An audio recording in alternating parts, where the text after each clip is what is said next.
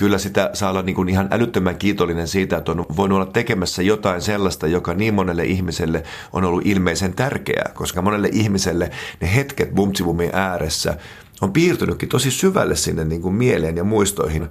Se mullisti tietenkin ihan semmoisen oman työn tekemisen, se mullisti vähäksi aikaa talouden. Kaikkien mun läheisten ihmisten elämän muuttu, mun sukulaisen elämän muuttu niin kuin ihan hyvään suuntaan. Mutta kyllä sen varsinkin läheiset koki väillä hirveän työläänä, kun mä itse opin olemaan jo sokea. Mä vaan kävelin eteenpäin, enkä välittänyt muiden katseista.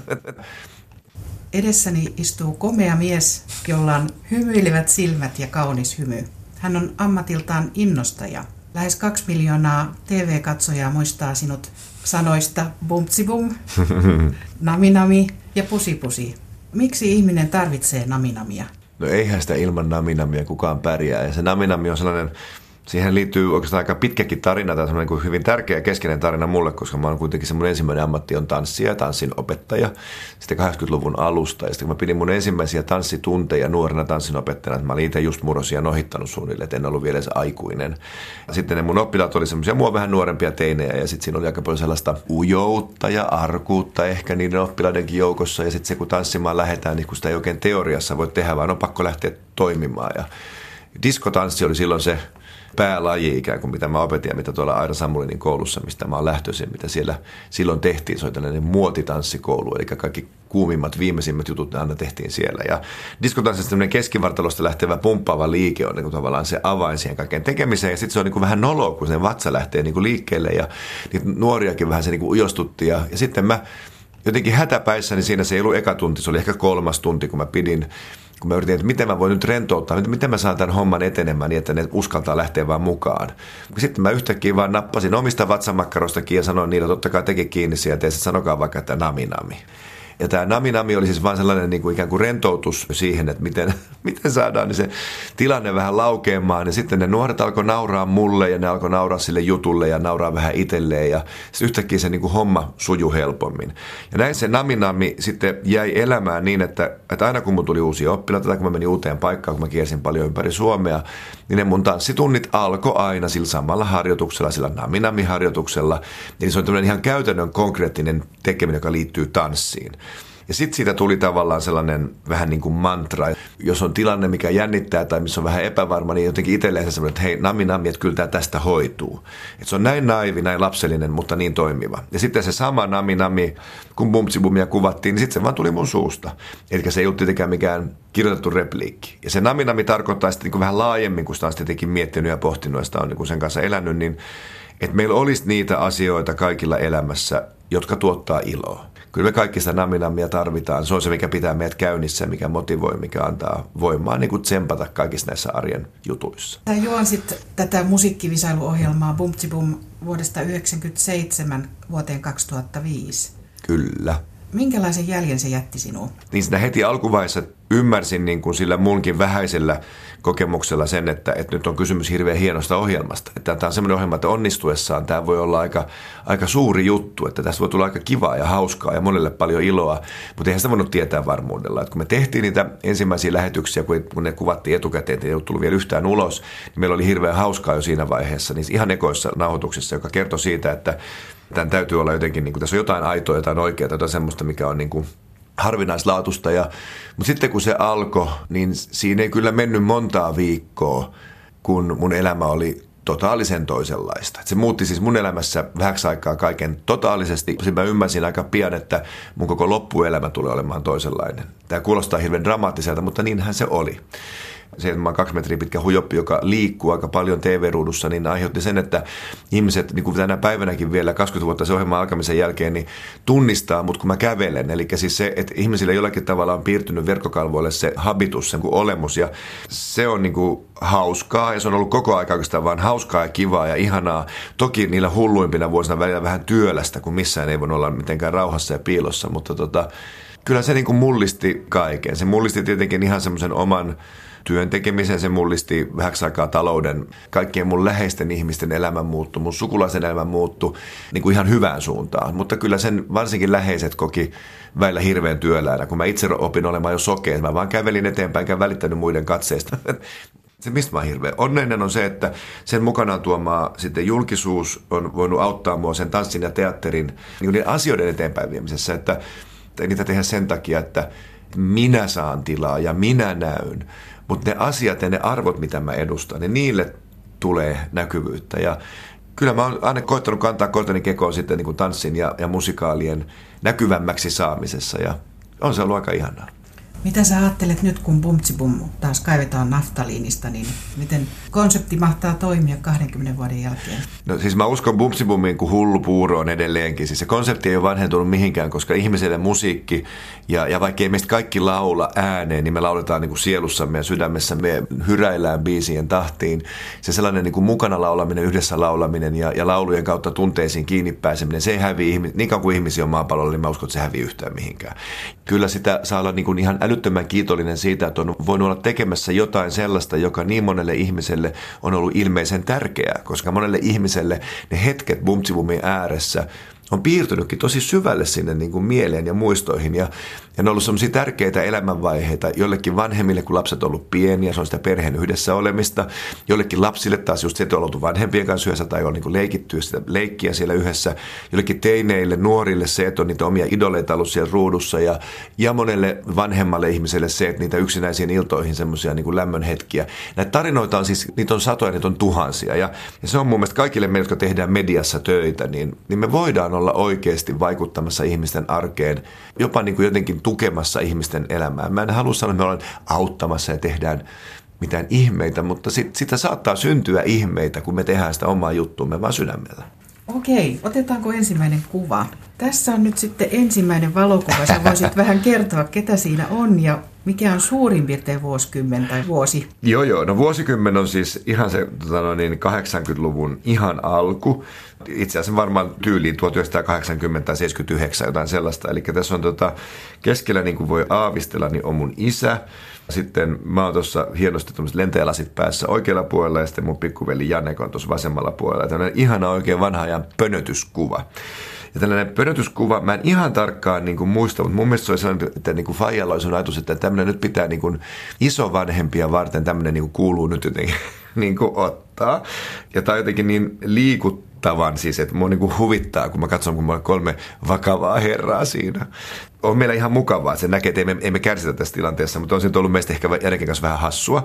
Mutta nyt sitten yhtäkkiä, niin nythän sitä on hauska katella. Tässä on sun pikkuveljes Janek. Paljonko hänellä on tota ikäeroa sinuun? Janek on neljä ja puoli vuotta nuorempi. Eli Janek on tuossa niin oltava niin kuin noin kymmenen, ehkä vähän alle, ja mä oon varmaan niin kuin 14, mä luulisin.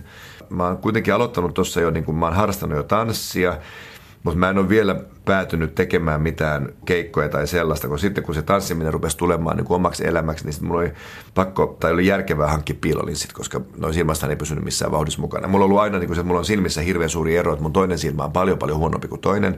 Silmästä oli semmoiset, että ne niin kuin roikkuu, kun se toinen oli paljon paksumpi kuin toinen. Ja sitten kun lähtee tanssimaan, niin nehän lentää seinille, sitten mä olisin ollut niin kuin puolisokea.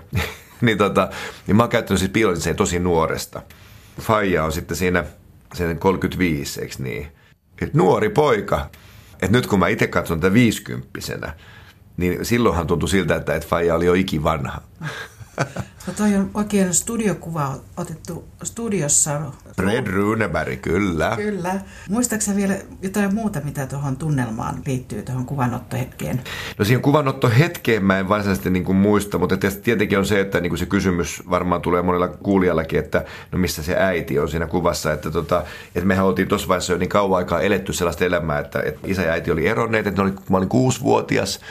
Mulle ei liity siihen eroon minkäänlaisia niin kuin traumaattisia kokemuksia se niin kuin aisti silloin, että parempi, että ne eroo, että se, niin kuin se yhteiselämä ei vaan niin kuin ottanut niin kuin onnistuaksi. Ja ne oli niin kuin tavallaan ulkoisesti niin kuin täydellinen pari toisillensa, mutta sitten siinä normielämässä ei. Jotenka tässä vaiheessa me ollaan eletty jo kauan aikaa sillä tavalla, että asuttiin äidin kanssa silloin ja hänen silloisen avomiehensä kanssa ja sitten tota, tavattiin Fajaa niin kuin tällä viikonloppuisä meiningillä ja et sitten ehkä enemmän niin kuin sit sen jälkeen on tullut niin kuin niitä haasteita sitten niin kuin äidin ongelmien kautta, mutta hän nyt tässä kuvassa ei edes ole. Minkälainen suhde sulla oli äitiisi? Mulla oli ristiriitainen, eli enimmäkseen niin kuin, kyllä oikein hyvä. Ja se mikä niin kuin, täytyy sanoa, että hän oli siis hirveän kompleksinen ihminen ja oli, hän on siis jo kuollut aika kauan aikaa sitten, että se on kymmenen vuotta tulee ensi vuonna kun hän täältä lähti pois, joka oli sitten niin kuin tavallaan sen tragedian päätös, mikä hänen elämänsä oli. Mutta kun hän oli sellainen ei saanut oikein koskaan kiinni niin kuin elämästä kunnolla, eikä koskaan oikein oppinut luottamaan itteensä, mikä oli osittain ehkä sen kotikasvatuksen ja monen asian summa. Että se isoäiti, joka oli meille täydellinen mummi, niin ei ollut kyllä hänelle maailman paras äiti ollenkaan. Eli oli ehkä turhankin hallitseva ja, ja mun äiti oli vanhin niistä kolmesta lapsesta, niin sitten oli siinä myöskin semmoisessa tilanteessa, että sitten oli, jäi tavallaan niin kuin siihen ikään kuin jumiin. Ja, ja sitten myöskin tuli semmoinen tunne, että ehkä ei koskaan kelpaa itsenänsä ja aina pitäisi olla niin kuin jotain muuta kuin mitä on. Ja se sitten johti siihen, että olemassaolon haastetta oli niin kuin ihan aina. Ja se avioero, vaikka se tavallaan oli hyvä asia, niin se oli sitten kuitenkin varmasti hänelle sellainen, mistä hän ei päässyt koskaan kuitenkaan yli. Että hän ei oppinut ehkä kantamaan kuitenkaan semmoista tiettyä vastuuta koskaan loppuun saakka. Sen hyvä puoli on sitten se, että meidän piti sitten aika pienestä pitäen oppia pitämään huolta itsestämme, toisistamme, minä veljestäni, niin ilman niitä niitä vaikeuksia ja sitten sitä äidin niin kuin alkoholin käyttöä ja muuta, niin mä en olisi ehkä näin vahva ihminen. Sitten sen jälkeen aika monta asiaa on ollut niin kuin helppoa siihen verrattuna. Et, et sitten varsinkin kun tulemaan sitä, että oli jo nuori aikuinen ja sitten kun yrittää sille aikuiselle äidille niin kuin tolkuttaa sitä, että hei ota nyt itseäsi niskasta kiinni ja hoida tämä homma kotiin, että please, että niin kuin, pidä itsestäsi huolta ja, ja miksi, miksi sä teet noin, niin kuin se aikuinen ihminen ei niin kuin kuuntele, ei usko, niin siinähän tuli sellaisia epätoivohetkiä monta kertaa ja sellaisia pitkiä puhumattomuudenkin jaksoja, että et, ei jaksanut. Oli pakko vaan nostaa kädet pystyyn ja ottaa niin kuin askel taaksepäin, että okei, no, jos sä haluat tuhota itse, niin tuhoa. Syöpä oli se lopuinen niin kuin sitten viimeinen niitti siinä koko hommassa, mutta kyllä se oli se itsestään huolehtimattomuus ja sellainen, että ei ota elämästä kunnolla kiinni. Mutta meistä hän aina rakasti ja välitti kauheasti ja hän teki sen niin kuin hän osasi, eikä hän parempaan pystynyt ja se, sehän on jo paljon. No minkälainen poika oli Marko pienenä? No niin kuin tuosta kuvastakin nyt voi nähdä, niin mä oon ollut aika pikkuvanha ja, tota noin niin, ja varmaan vähän ärsyttävä sellainen niin kuin laseja kohotteleva nenäkkään tapainen tyyppi. Mä aina tykännyt kauheasti koulunkäynnistä. Koulunkäynti oli mulle kauhean helppoa. No sit se ei ole välttämättä aina kauhean helppoa muille, kun se jollekin on helppoa. Ja mua ei kuitenkaan koskaan kiusattu. Mä oon tässä vaiheessa, me käydään koulua Käpylän yläasteella ja se yläaste sijaitsi Onnentie 18 osoitteessa. Taivaskallion kupeessa, voiko parempaa paikkaa koululle olla kuin Onnentie. Ja me tota, jouduttiin siihen kouluun jo kuudennella luokalla. Mä oon aloittanut kansakoulussa, mä sit, yhtäkkiä tuli peruskoulu. Et just kun mä olin siirtymässä ikään kuin oppikouluun, niin sitten ei tullutkaan oppikoulu, vaan tulikin peruskoulu. Et se, oli, se oli ihmeellistä aikaa se 70-luvun puolivälin jälkeen aika. Ja tota, me aloitettiin Oulun kylässä Teinin tiellä, sekin oli hieno osoite. Ja sitten tota, se koulu tuli liian pieneksi. Jotka me, jotka oltaisiin kuuluttu vielä sinne niin kuin alakoulun puolelle, niin meidät pitikin siirtää sitten kahteen eri kouluun. Ja me, joilla oli pitkä englanti, niin meidät siirrettiin sitten sinne Käpylän kouluun. Ja se oli hirveän pelottava. Vaikka se oli onnentie, niin se oli pelottava, koska se oli siihen aikaan aika huonomaineinen koulu. Ja, ja meitä niin kollektiivisesti kiusattiin. Mulla ei ole mitään traumaa, vaan se oli semmoinen, että se vahvisti meidän luokkia tosi paljon. Meistä tuli niin kuin hirveän voimakkaat yhdessä, koska me koettiin tällainen ulkopuolinen ikään kuin, kuin häiriö. Ja niin se johti sellaiseen niin kuin koulunkäyntiin, että, että meillä tuli huikea hyvä luokkahenki. Eli mun koulunkäynti oli sitten loppuksi pelkkää niin kuin juhlaa. Meillä oli näytelmäkerhoa ja, ja mä olin semmoinen aika äänekäs en, en sellainen, joka häiritsee, mutta semmoinen, niin kuin otin niin kuin tavallaan kantaa ja otin ikään kuin vastuuta ja varmaan vähän ärsyttävyyteenkin saakka jossakin mielessä. Ja sitten kun se tanssi tuli vahvasti kuvioihin mukana samana vuonna jo kuudennella luokalla, niin sitten se vaan niin kuin lähti avaamaan mua ehkä vielä entistä enemmän. Että mä en ole ikinä oikeastaan pyydellyt itseäni anteeksi, enkä silloinkaan. Kuka hoiti sinua pienenä? Kun mä otin ihan pieniä, oli lastenhoitaja. Ja sitten meillä oli tärkeä henkilö oli mun isoäitini, eli mun äidin äiti, niin asuttiin aina lähellä heitä. Eli kun sitten niin kuin ensin äiti ja isä molemmat oli töissä, ja sitten kun asuttiin äidin kanssa, niin äiti ja myöskin hänen avomiehensä oli töissä, niin oli niin pitkiä työpäiviä tietenkin.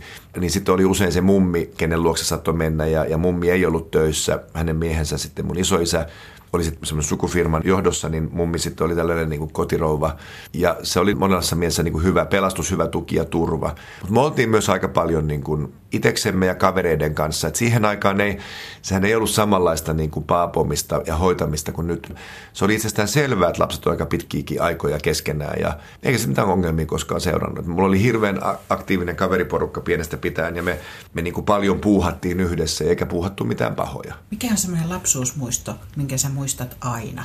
Oh, niitä on paljon hauskoja muistoja, sitten tietenkin jotain tylsiäkin, mutta paljon sellaisia niin hauskoja, jotka liittyy esimerkiksi just sinne saaristoon, tuonne Pellinkiin, liittyy paljon hauskoja muistoja niin kuin niistä perheen kanssa, suvun kanssa yhdessä olemisesta ja on sitä merta ja, ja sitä kaikkea puuhastelua siellä. Ja sitten paljon semmoisia hyviä juhlia, että oli niin kuin omia syntymäpäiviä, sukujuhlia ja sitten teki joulut. Että kyllä lapsuudessa ne joulut, ne oli myös kauhean hauskoja hetkiä. Marko Bjuström, kerro vielä vähän lisää tuosta veljestäsi. Janek on tota noin, niin, siis oli neljä ja puoli vuotta ikäeroa kahdella pojalla, niin kaikki voi arvata, se on aika haastavaa siinä jossain vaiheessa. Eli silloin kun oltiin pieniä, niin se oli tietenkin Janekille varmaan siis superärsyttävää, kun on semmoinen nenäkäs iso veli, joka tietää kaiken ja osaa kaiken. Ja, ja sitten kun me paljon kahdestaan niin selviydyttiin asioista, niin sitten just se, että, että ottaa sen aina sen vähän isomman banskun tai sen vähän isomman pullan itselleen, eikö niin? Tänä päivänä niille voidaan vähän nauraa, mutta onhan mä varmaan ollut työläskin isoveli. Mutta osas hänkin olla työläs, että sitten kyllä mä niin kuin paljon oli semmoista niin kuin tappelua. Ja Janek on ollut aina sellainen hyvin temperamenttinen ja niin kuin nopeasti syttyvä, vielä nopeammin kuin minä niin kuin räjähtävä. Ja tota, ja aika rasavilli. Ja sitten ehkä enemmän niin kuin niissä tilanteissa, missä mä selvisin vähän niin kuin koira veräjästä ja ne oli ehkä Janekille sit tuli vaikeampaan hetkeen hänen elämässänsä ja me ollaan aika vastakohtia toisillemme sit siinä, kun jos ajatellaan, miten, minkälaista koulu oli ja muut vastaavaa. Tänä päivänä taas meissä on ihan hirveästi samaa, että hän oli jopa vähän aikaa tarkkailuluokalla ja, ja kaikkea tällaista, niin, niin kaikesta siitä kasvoi tosi vahva mies, vahva isä, hirveän selkeä niin kuin toiminnassansa ja, ja niin kuin loistava kasvattaja, että erilaisia polkuja pitkin hänet vahvoja ihmisiä sitten syntyy.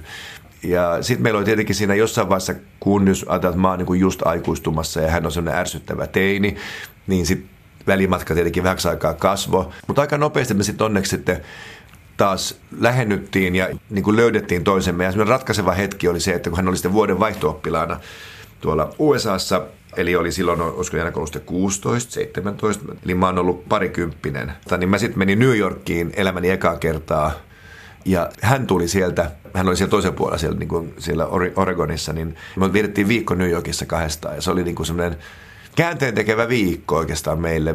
Se oli hauska veljesten seikkailu siellä ja pff, joo.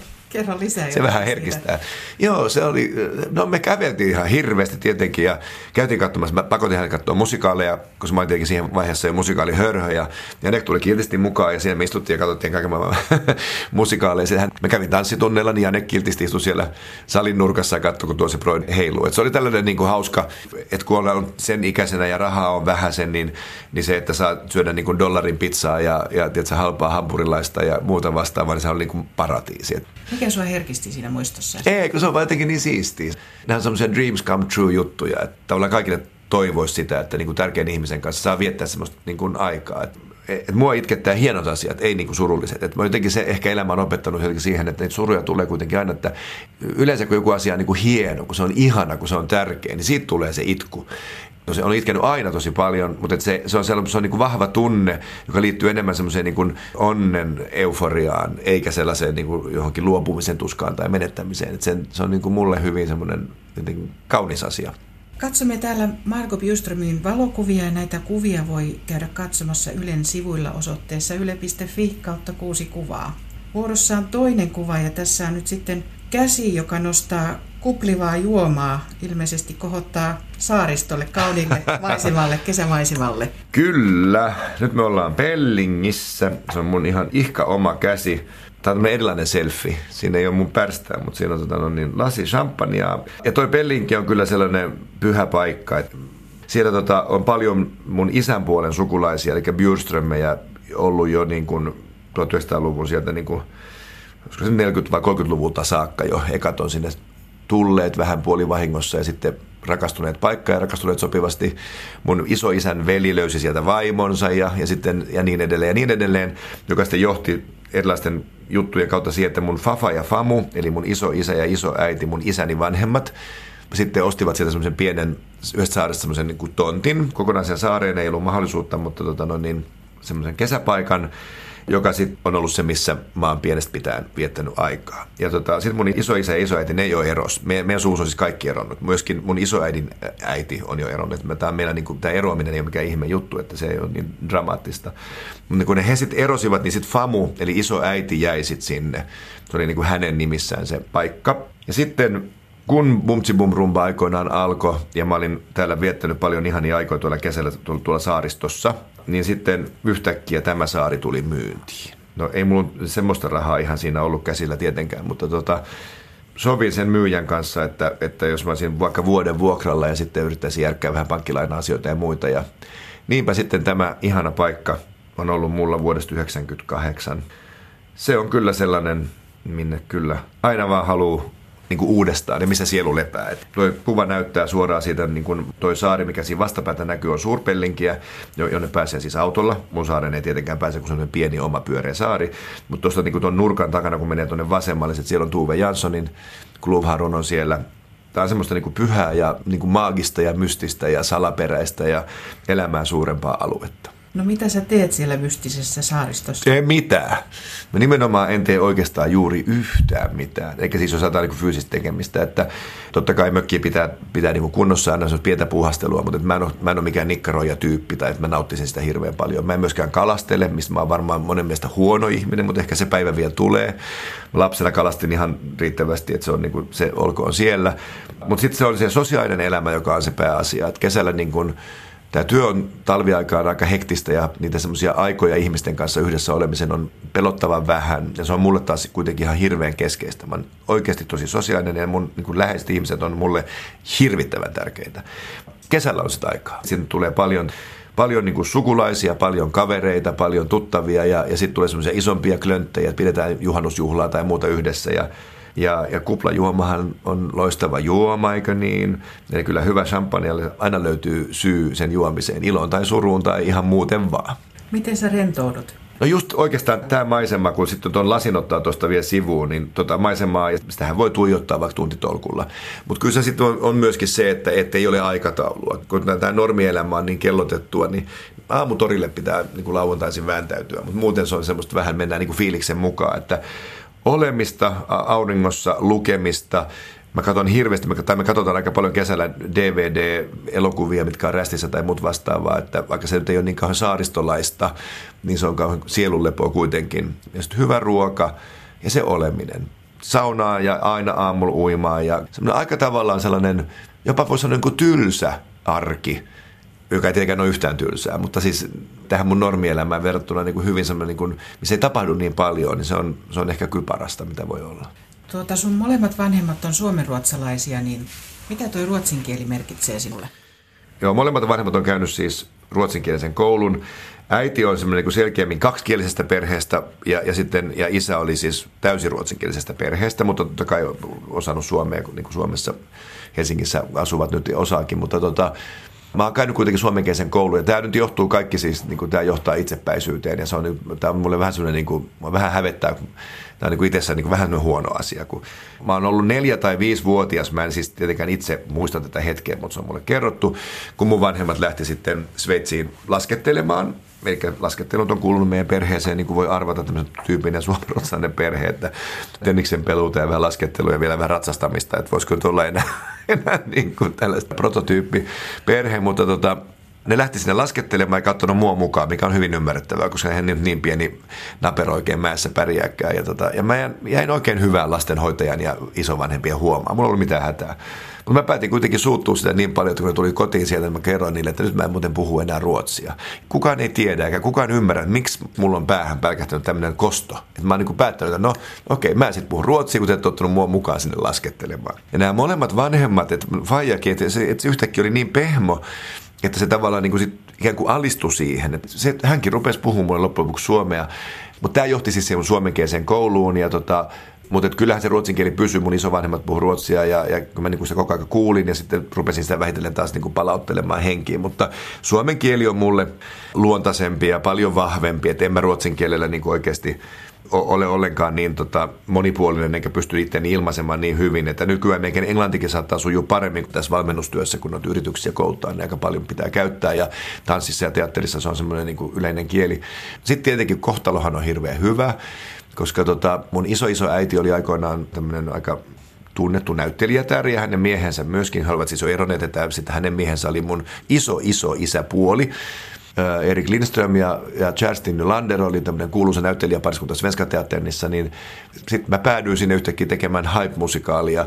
Eli sitten mun oli pakko taas niin kun, ruveta sitä ruotsia keräämään takaisin. Mä tein sitten sinne useammankin musikaalin koreografiat sen jälkeen. Ja näinhän se on, että mikä taakse jättää, se edestään löytää. Ja hyvä niin, että kyllä mä niin ruotsin kielellä aika hyvin toimeen tuun, mutta ei se ole kuitenkaan se sellainen luotaisin tapa ilmasta. Tähän liittyy sellainen tarina, mikä mun on pakko kertoa tähän itsepäisyyteen, koska sen täytyy kulkea jotenkin suvussa. Koska mun, mun famu oli kyllä sellainen niin kuin hyvin itsepäinen. Famu on ollut pienenä tyttönä jo vieläkin kovempi kuin minä, eli tuota, hänen äitinsä oli siis nyt tämä näyttelijätär. Meillähän oli Tetti, muillehän oli siis Kerstin Nylander-niminen henkilö, ja, ja hän oli hyvä näyttelijätär ja hyvä siinä, mutta ehkä nyt äitiys ei ollut hänelle se kaikista niin kuin luontaisin taito ja ominaisuus. Hän oli kaksi tytärtä ja Famu oli se vanhempi niistä tytöistä ja sitten kun Märttä, tämä mun Famu oli pieni tyttö, se oli tehnyt jotain tuhmaa, jotain, niin sitten tota, tämä hänen äitinsä Tetti ei oikein tiennyt miten sitä rankaista, niin hän päätti sitä rankaista siltä, että sulki tämän tytön sitten vaatekomeroon.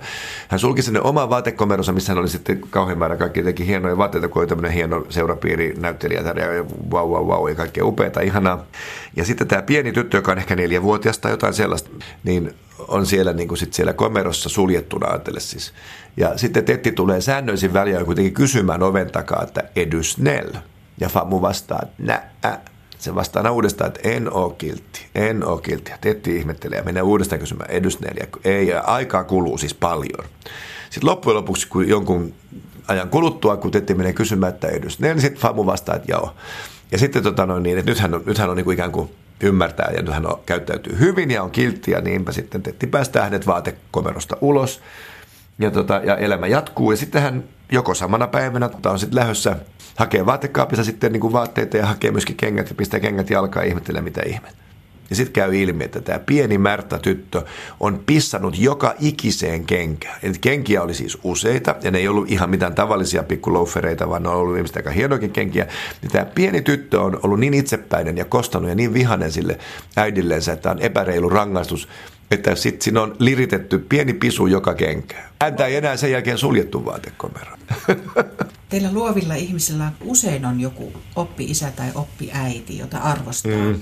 Kuka on ollut sulle semmoinen esikuva? Eittämättä niin kuin merkittävin henkilö tämän niin kuin urania ja tämän kaiken kannalta on Aira Samulin ylivoimaisesti. Että siis se, että mä 12-vuotiaana pikkupoikana sitten päädyin Aira Samulin tanssikouluun vähän niin kuin sattumalta, kun John Travolta oli yhtäkkiä tähti ja Saturday Night Fever oli ja sitten tuli Grease-elokuva ja uuu, ihanaa. Ja niin, tota, niin eihän mä tietenkään silloin ajatellut sen enempää, mutta kun tämä kiva harrastus ja, ja voisi olla ihana tanssia. Ja, ja sitten sille tielle mä loppujen lopuksi jäin.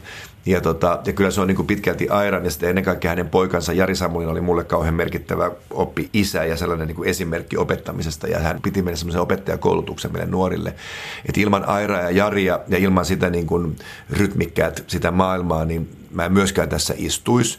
Siinä oli niin kuin montakin asiaa. Tietenkin se, että siellä saatiin tanssia, mutta se, että päästiin esiintymään, mikä on huikea oppi, että sai olla jatkuvasti esillä, sai olla niin kuin näyttämöllä, sai kokeilla, sai mäheltää ja koheltaa ja tottua siihen joka on paljolti sen takana, että mä edelleenkin en mä niin pelkää esiintymistä. Kaikki on nähty, kaikki on koettu, enkä kuollut mihinkään niistä vielä. Että niin se on paljon Airan, Airan ja hänen niin kuin sen porukkansa ansiota. Ja sitten, sitten taas sitten se seuraava vaihe, aika nopeassa vaiheessa tuli oikeastaan se, että sitten sain aika ison vastuun siellä. Mä sen koulun pääopettaja ja vastasin sitä opetuksesta ja yhdessä muiden kanssa, mutta että Aira antoi meille myöskin sille meidän porukalle niin kuin hurjasti mahdollisuuksia. Niin ne on ollut kyllä ihan hirveän merkittäviä asioita. Meillä oli sellainen hurja halu tehdä vähän enemmänkin keikkaa ja Aira keskittyi silloin isompiin tapahtumiin, niin sitten hän tokas meille sinne, jos että no, tehkää oma firma, että tehkää vaikka jotain pikkukeikkaa sitten sen kautta. Ja, ja niin Step Up sitten syntyi. Se oli meille tärkeää, että me saatiin häneltä se henkinen lupa. Sitten totta kai tuli kaikkea muutakin vaikuttajia. Kyllä Jorma Vuotinen on mulle myöskin ollut ihan hirveän tärkeä, koska tota, ilman Jormaa ehkä rohkeus olisi vähentynyt. Mä en ole ikinä ollut semmoinen, että mä olisin niin hirvittävän taitava tanssija. Mä en ole koskaan ollut se paras tanssija tai se vahvin tanssija tai se ahkerin tanssija todellakaan, vähän laiskuuteen taipuvainen. Ja, Ja, tota, ja sitten nämä mun vipuvarjot on aika pitkiä, kun mä oon pitkä, se vaikuttaa omalla tavallansa. Varmasti opin vuosien saatossa hyväksi esiintyjäksi ja opin niin kuin viihdyttämään, opin tajuamaan, millä tämä homma niin kuin toimii. Mutta musta ei, mä en koskaan ollut että mä olisin niin kuin, niin kuin sellainen tanssia tanssia.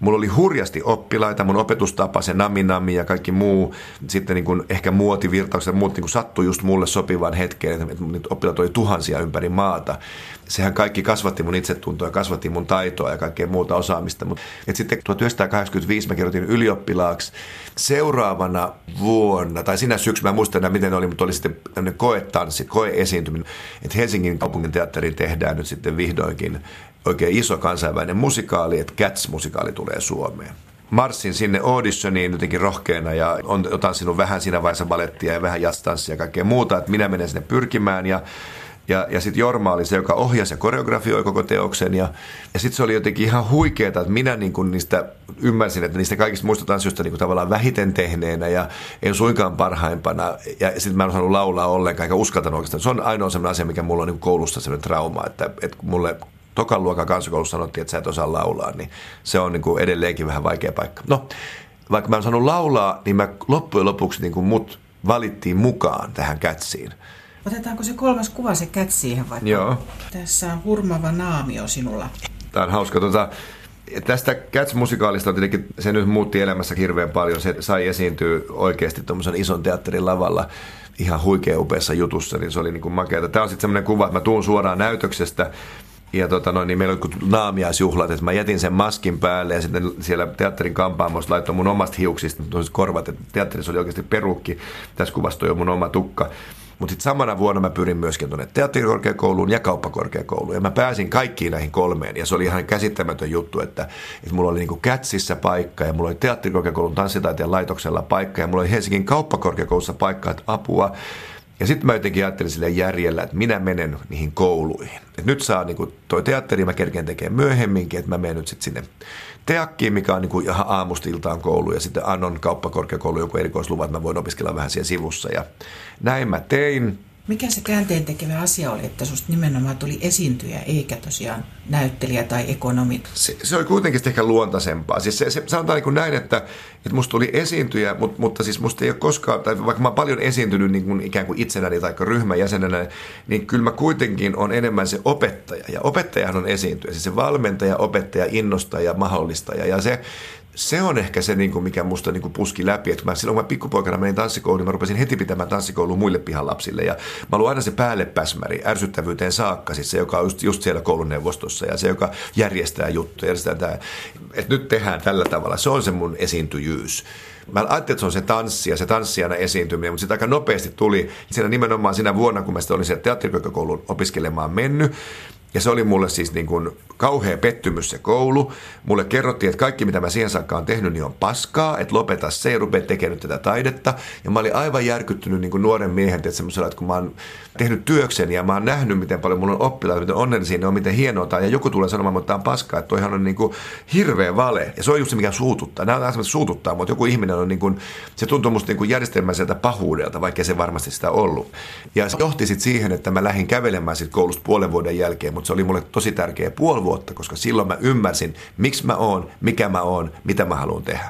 No sit luonto astuu hommaan mukaan ja tammikuussa 87 mä rikon mun vasemman polveni yhdessä mainoskuvauksessa, joka väkisinkin muuttaa mun tanssijuutta, niin jolloin sitten se sellainen, että okei, että no ehkä sitten se opettaminen koreografia enemmän mun homma.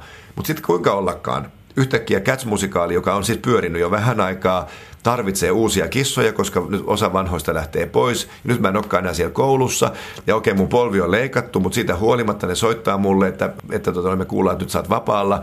Ja mä menen sitten siihen kätsiin mukaan. Ja se oli niin kuin tosi hieno päätös, koska sitten mä sain sen kätsin myötä mä pääsin niin sen Jorman kanssa tekemään töitä, joka opetti sellaista verbaliikkaa ja oli sellainen rohkeuden esimerkki ja ihana pedagogi, käytti ihania sanoja ja mä olin paljon niitä montaa muuta niin kuin ikään kuin taitamattomampi niin se oli vain jotenkin kauhean siistiä ja kiinnostavaa. Ja kaikki tämä rakensi sitten sen Markon, joka tänä päivänä tässä istuu. Että Cats opetti mulle myös semmoisen, niin kun, siitä tuli sellainen toinen asia, että sitten kun se oli semmoinen niin vähän laitosteatterin meininki, ei kaikki tanssijat ollut niin innoissaan sitä kuin minä. Mulle se oli jotenkin, musta oli maailman makeinta ja osa mistä oli jo vähän tylsää. Mä siellä näyttämällä, kun mä yritin olla niin kauhean kissa ja tehdä niin kuin käskettiin, niin muutamat oli siellä vähän silleen, niin kuin, että ne mietti kauppalista ja jutteli vähän niitä näitä. Ja silloin mä muistan jotenkin, niin kuin, että mulla heräsi semmoinen, että, että jos mä ikinä saan tehdä tämmöisiä juttuja ja sanoa tekemässä, niin mä ainakin pidän että koskaan kukaan esiintyjä ei saa olla lavalla noin välinpidämätön.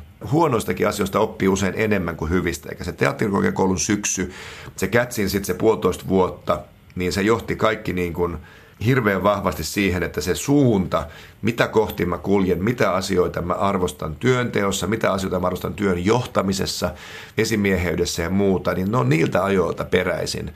Ja sitten sen jälkeen ne on niin kuin ikään kuin vaan vahvistunut ja niitä me ollaan koettu noudattaa. Et Step Up syntyi sitten samana keväänä, kun mä sitten Teakista lähdin ja mä kätsiä treenasin, mun polvi leikattiin, mä olin kipsi jalassa ja, ja siitä sitten lähti niin kuin tavallaan, kääntyi niin kuin uusi lehti meidän elämässä, mutta siinä käytyi myöskin uusi lehti kyllä ihan oikeasti suomalaisen viihdeelämän historiassa.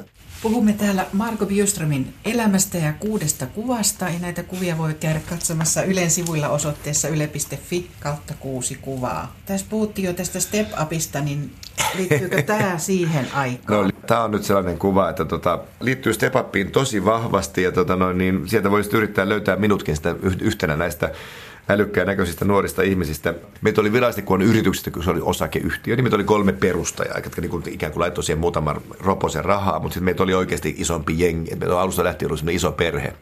Ja Stepa-perhe on kyllä niin kuin hyvin vahva, ja me ollaan eletty yhdessä sitten vanhennuttu 30 vuotta osa, jotka on edelleenkin aika moni meistä mukana edelleen. Tässä kuvassa on ihanasti, siinä on tota aika merkittäviä ihmisiä.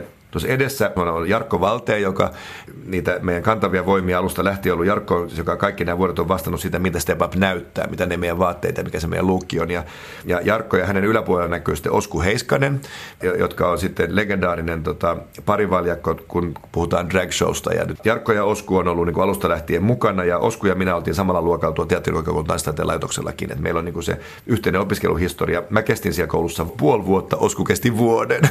sitten sekin lähti ja tuli liitty meidän perheeseen.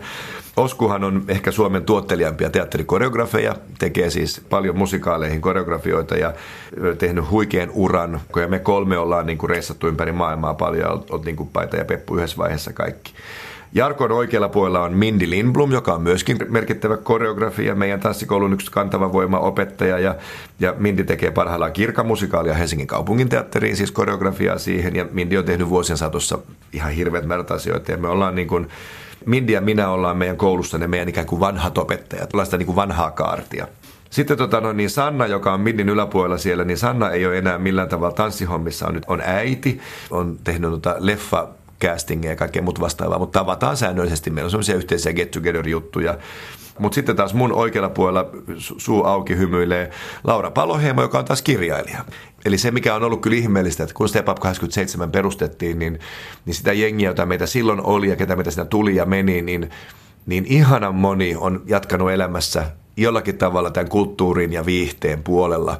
Järjetön rikkaus, mikä me ollaan oltu toisillemme ja mitä me ollaan saatu yhdessä kokeilla ja toteuttaa ja, ja esiintyä niin, kuin niin monessa paikassa niin monien huipputähtien, megastarojen suomalaisten ulkomaisten kanssa ja, ja tehdä vaikka mitä. Mä oon kauhean tyytyväinen, miten monen ihmisen elämää me ollaan saatu olla rikastamassa niin, että ne on ollut töissä meillä, treenaamassa meillä tai yleisönä. Ja silloin puhutaan jo niin kuin sadoista tuhansista ihmisistä ja kyllä se on mun mielestä ihan semmoisen suoraselkäisen niin kuin pystyssä kulkemisen arvoista. Sun työmäärä se on hengästyttävää, kun kuuntelee sua, niin miten sä ehdit ylipäätään opettaa? Mä oon aina aika hyvä matematiikassa ja elämähän on tietyllä tavalla matikkaa. Että se kuulostaa ulospäin hengästyttävämmältä kuin se oikeasti on. Okei, välillä on totta kai hektistä, mutta mä oon opettanut maanantai-iltaisin niin kauan kuin mä muistan. 80-luvusta jostain. Maanantai-ilta on aina tanssilta. Siis siitä ei niin kuin ole kysymystä. Maanantai on niin kuin koko tanssipäivä, tiistai, keskiviikko, vaan illat. No sitten siinä on niin kuin tiistai-päivä, keskiviikkopäivä, voi tehdä jotain muuta. Sitten on näitä yritysvalmennukset, on niin kuin sellaiset, niitä tulee ja menee, että sehän on semmoista epäsäännöllistä. Ja sitten tämmöisiä teatterijuttuja, kun tehdään, ne on, ne on tiiviit klönttejä.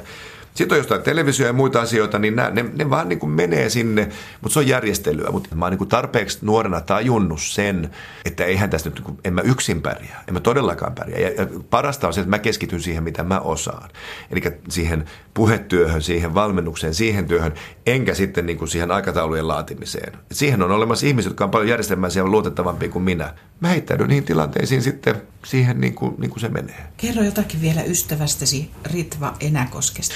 Ritva tuli kun pyören myrsky mun elämääni ja, tota noin, niin, ja ihanaa niin.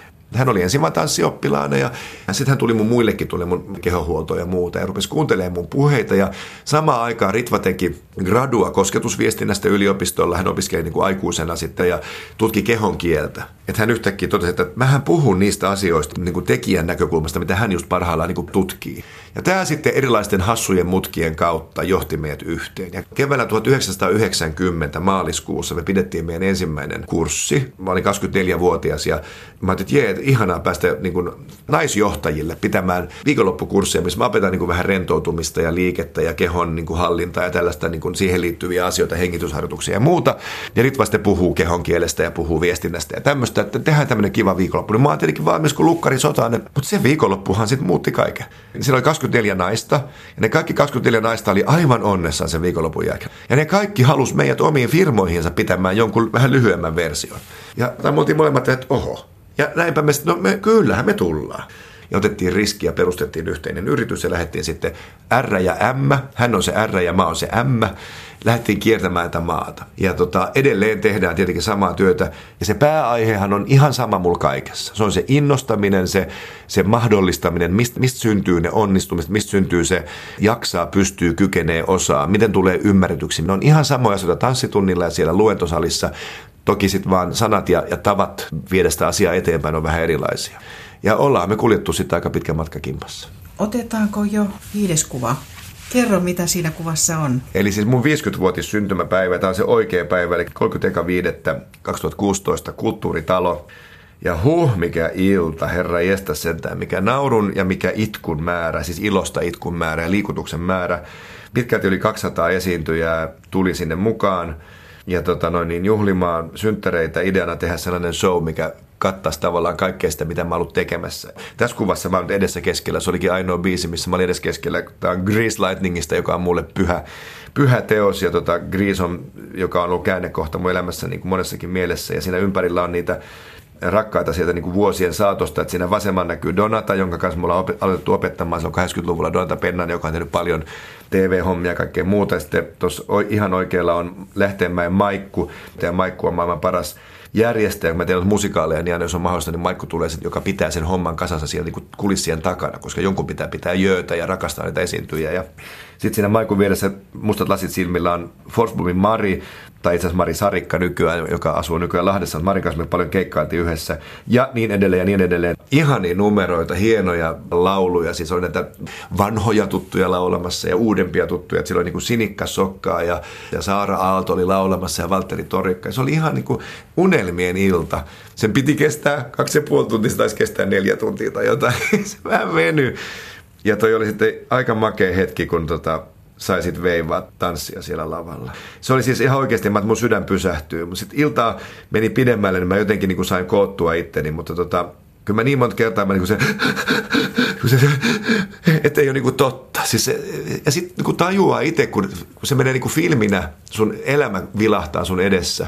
Ei se, että on itse tuossa keskellä edessä, niin totta kai ne on ihania hetkiä, mutta kyllä se on vielä hienompaa, kun on ollut se, joka on ollut siellä takana, tai se, joka on niin nostanut ihmiset sinne lavalle, ja sitten katsoo, kun joku Rent-musikaali, tai Grease-musikaali, tai Avenue Q, tai Saturday Night Fever, kun ne esitykset niin pyörii, se semmoinen myötäylpeyden tunne, Kvell on sen tunteen nimi, se on niin jiddishin kieltä, niin se myötäylpeyden tunne, kun se, että sä näet, että vitsi noi tekee hyvin, se on, se on kaunista.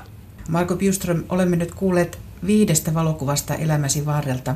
Mikä voisi olla kuudes kuva tai unelma, jonka haluat toteutua? Mä toivon, että nämä niin kuin kaikki olemassa olevat kuvat säilyy, eli Step Up säilyy, Tanssi säilyy, Ritva ja mun työt, niin ne säilyy. Kun se oikeudenmukaisuus on kauhean tärkeä arvo mulle, mitä mä yritän toteuttaa, niin tulevaisuuden valokuva olisi mun mielestä sellainen yrittäminen ja semmoinen maailma, jossa enemmän niin kuin tehdään sen mukaan, mikä on meille hyväksi, eikä pyritä maksimoimaan jotain rahavirtoja tai maksimoimaan jotain asioita. Maksimoimaan iloa ja onnea, maksimoimaan hyvä olo, jo. se on, se on niin kuin hyvä. Eikö me olla tänne maailmaan vähän niin kuin synnytty palvelemaan toisiamme. Ei se ole sen kummempaa. Joku auttaa toista kadun yli, joku auttaa toista laskujen kirjoittamisen, joku auttaa toista tilien tarkistamisen, joku auttaa toista ruoan tekemisessä, joku auttaa siinä, että opettaa tanssimaan, hallitsemaan kroppaa, joku auttaa tiedon levittämisessä. Ja jos me voitaisiin kaikki miettiä, että että mitä mä voin tehdä tänään semmoista, joka jollain tavalla auttaa jotain ihmistä. Se ei tarvitse että mä annan rahaa kellekään. Nyt en mä puhu mistään hyvän tekeväisyydestä, vaan mä puhun semmoista, niin kuin, semmoista ihmisenä olemisesta, että, että tämä mitä mä nyt teen, että tästä toiselle, jollekin toisellekin, edes yhdelle ihmiselle, ilo, riemu, valo, toivo, hauskaa, hölmöä, outoa, ihmeellistä, kummallista ja niin edelleen.